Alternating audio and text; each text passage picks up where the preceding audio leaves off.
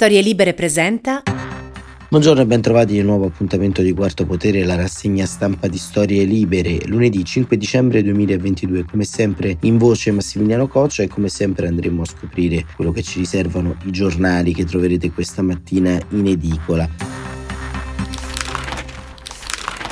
I temi ancora relativi alla manovra, soprattutto al provvedimento relativo al POS, destano dibattito, preoccupazione nelle sedi internazionali per quanto riguarda il rispetto dei paletti previsti dal PNRR per eh, ammodernare anche il tessuto giuridico e il tessuto pratico dello Stato italiano rispetto ai temi dell'anticorruzione, della circolazione dei contanti e i principali quotidiani italiani, tra cui Corriere della Sera, Sera e La Repubblica aprono proprio su questo. Meloni frena sui 60 euro, scrive il Corriere, e Repubblica POS Meloni fa retromarcia. La stampa, gli italiani preferiscono il POS, libero invece sceglie un'apertura relativa al Covid, ai vaccini, parla Schillaci, ministro della salute, mai più obbligo vaccinale. Ancora eh, il giornale invece commenta così la discesa in campo di Elish Line alla segreteria del Partito Democratico, evento che ha monopolizzato gli ultimi due giorni il battito politico, presentazione si è tenuta ieri mattina al Monk e eh, il giornale accoglie così questa candidatura. Ellie Schlein, facce nuove, vecchi comunisti. Il Fatto Quotidiano, la destra rivuole le province, 2500 poltrone per i partiti e ancora la verità non è che adesso si inventano il lockdown per l'influenza, il tempo, le verità di Giorgia, il premier difende la manovra, il taglio centrale, pugni chiusi e bella ciao Schlein porta idem a sinistra. E ancora il messaggero lavoro agile verso la proroga e domani la foto di Elish Line con la scritta bella ciao il sole 24 ore flax tax redditi extra c'è chi guadagna e il mattino Meloni a fondo sul reddito di cittadinanza il resto del carrino Meloni rivede l'obbligo per il POS e il foglio eh, nel suo numero monografico eh, del lunedì titola Un'Italia da 10,9 e lode altro che fanalino di coda e crescita a rimbalzo nel 2021-2022 l'aumento del PIL nazionale potrebbe toccare il 10,9% con un incremento senza pari tra i paesi del G7 quella che, che gli economisti e i gufi non hanno capito delle rivoluzioni silenziose e delle svolte culturali degli ultimi otto anni. Indagine controcorrente è un articolo di Marco Fortis molto lungo che racconta appunto questa indagine controcorrente questa inversione della narrazione rispetto ai temi della stagnazione economica e della crisi che in qualche modo viene utilizzata anche un po' come rimaldello propagandistico per arrivare a colpire quanto fatto anche dai governi precedenti. Ma come abbiamo visto il dibattito sui temi relativi alle vicende economiche e soprattutto in questo caso al POS ha raggiunto dei livelli possiamo dire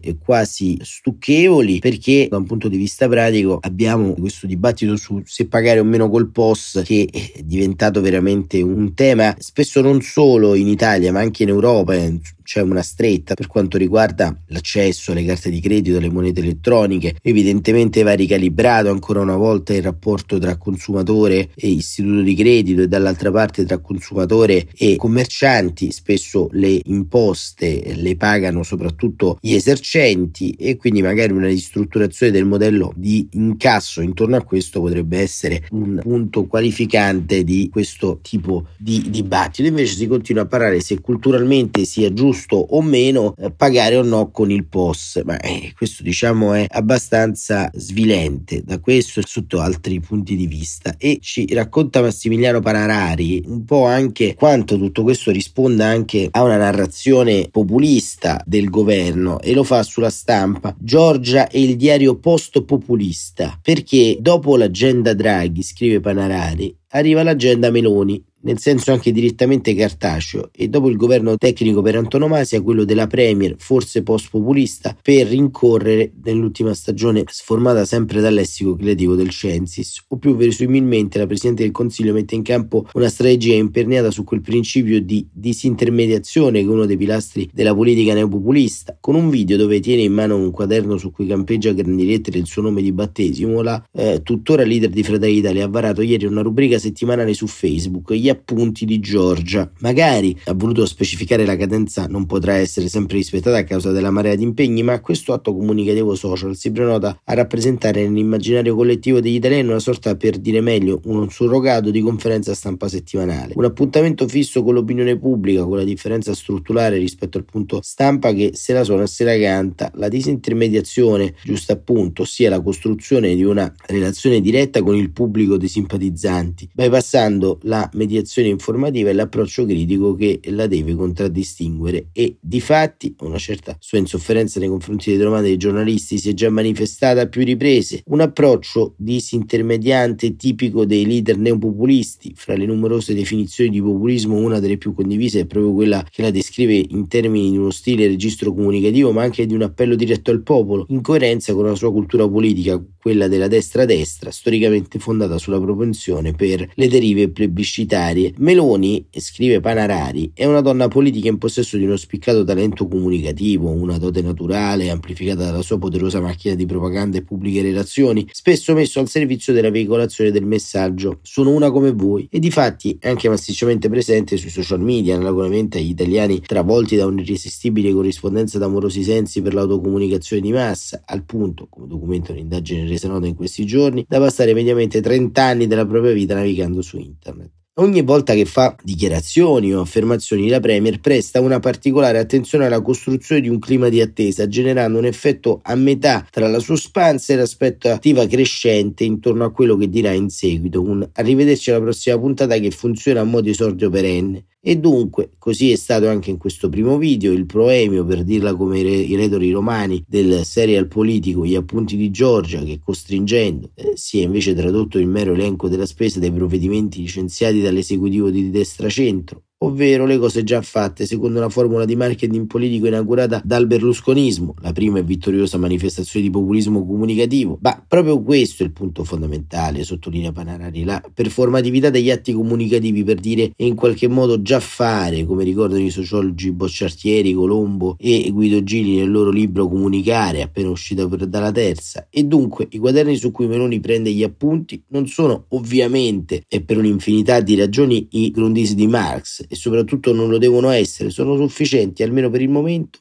gli annunci, le prese di posizioni, le asserzioni di trasparenza per cui la Premier apre davanti gli occhi all'opinione pubblica e squaderna letteralmente le serate di lavoro, quella trasparenza integrale rivendicata ma solo apparente, fondamento tanto dei neopopulisti che dell'ideologia comunicazionista delle società, delle piattaforme, senza troppi quesiti scomodi e saltando a più a pari l'interlocuzione con la stampa a colpi di monologhi online. Verrebbe da dire niente di nuovo, insomma, rispetto quanto ci eh, racconta Massimiliano Panarari sulla stampa, però questo si salda con un altro punto molto importante, ovvero che in questi giorni, in queste settimane di governo, non è emersa altra figura all'infuori di quella di Giorgia Meloni e questo è un problema per chi? È un problema anche non solo per la sanità del dibattito pubblico, ma anche per la sinistra, perché tecnicamente si continua a spostare un dibattito intorno al noi, cioè dal, dall'io al noi, che dovrebbe dovrebbe essere un po' il paradigma del centro-sinistra e si continua sempre invece a performare intorno a un nome unico e questo rende difficile anche da un punto di vista pratico la scelta di una nuova leadership perché? Perché ieri ad esempio la presentazione della candidatura di Ellie Schlein è stata un po' all'insegna della donna solo al comando perché? Perché chiaramente c'è stata una simpatica e cordiale scena intermedia ovvero tanti esponenti della società civile che hanno raccontato le proprie esperienze di mutualismo, le proprie esperienze politiche sui territori, ma poi la scena è stata presa ovviamente da Elish Line, ma se questo paradigma funziona bene a destra, purtroppo a sinistra mostra dei problemi, dei problemi non immediati, ma dei problemi di disarticolazione poi del dibattito interno. Mario Aiello sul messaggero dà una visione molto critica di quanto avvenuto ieri di questa presentazione, un'analisi dal titolo Il nuovo PD e la ripartenza dal locale trendy. Il PD era nato 15 anni fa, ottobre del 2007, per coagulare i diversi riformismi e invece tra propaganda e prosopopea e mentre ora si balla tra lo spettro della scissione e quella della distruzione è finito per coagulare soltanto correnti.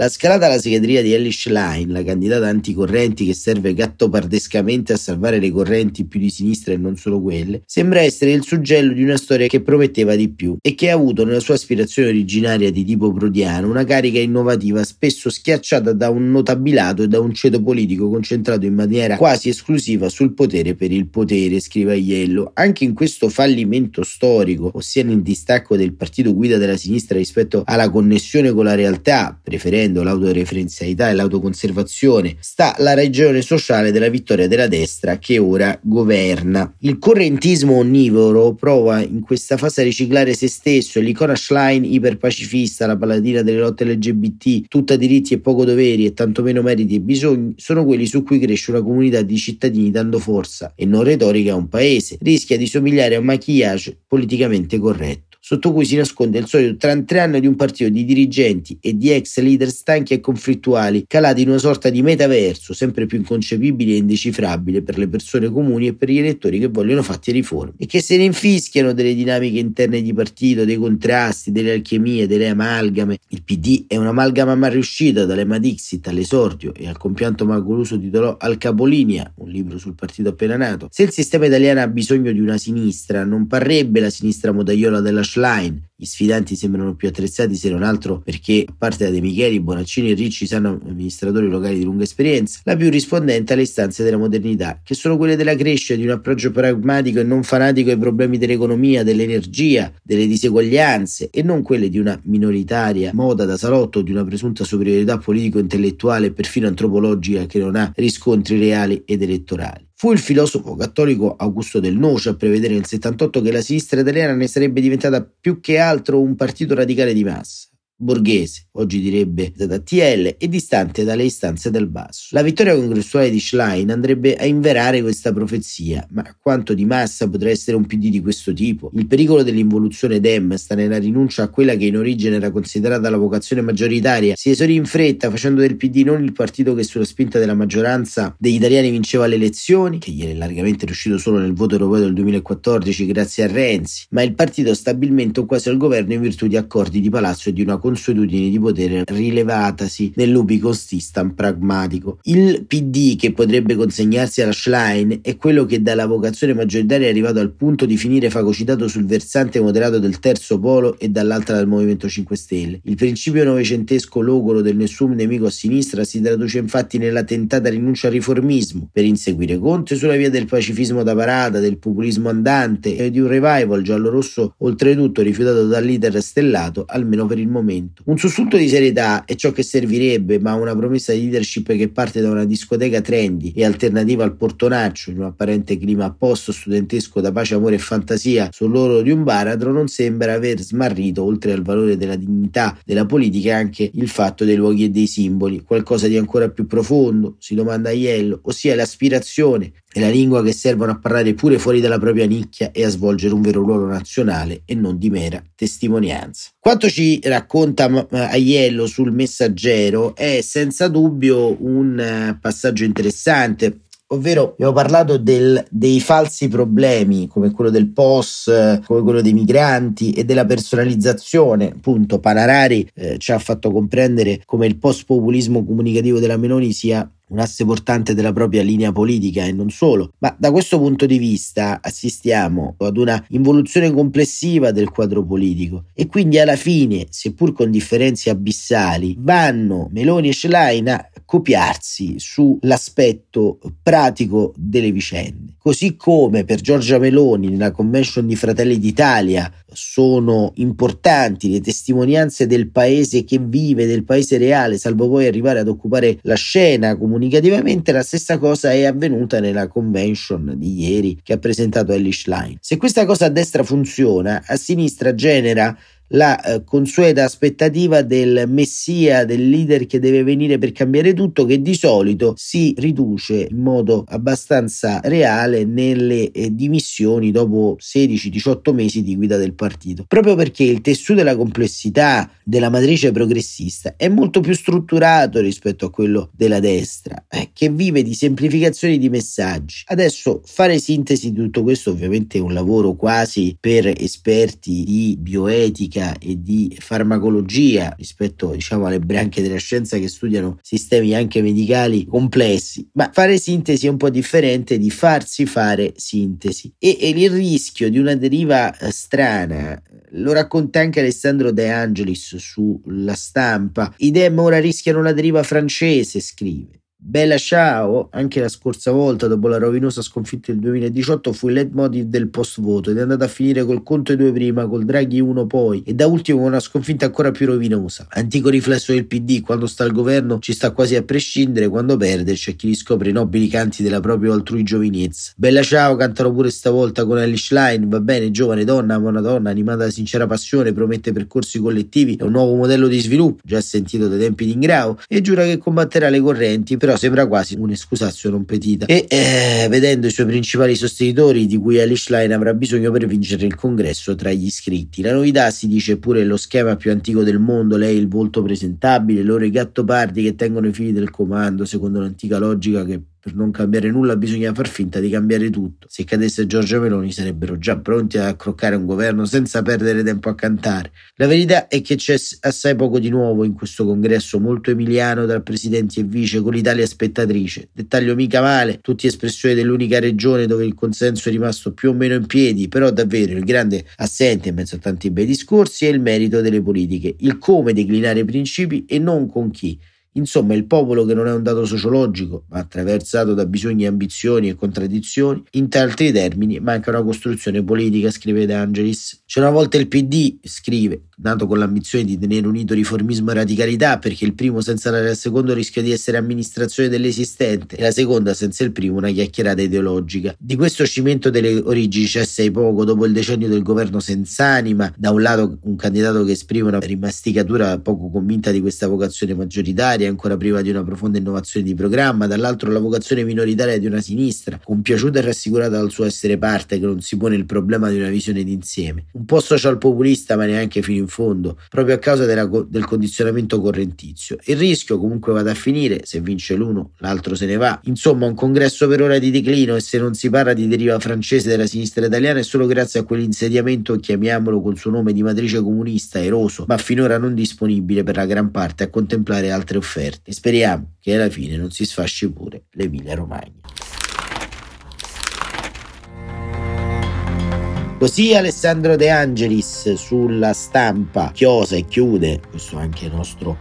dibattito odierno intorno alle ragioni di una sempre più spiccata matrice eh, populista della nostra politica da una parte e dall'altra e chiude anche la rassegna stampa odierna che torna domani mattina come sempre alle 7.45. Grazie davvero per essere stati con noi.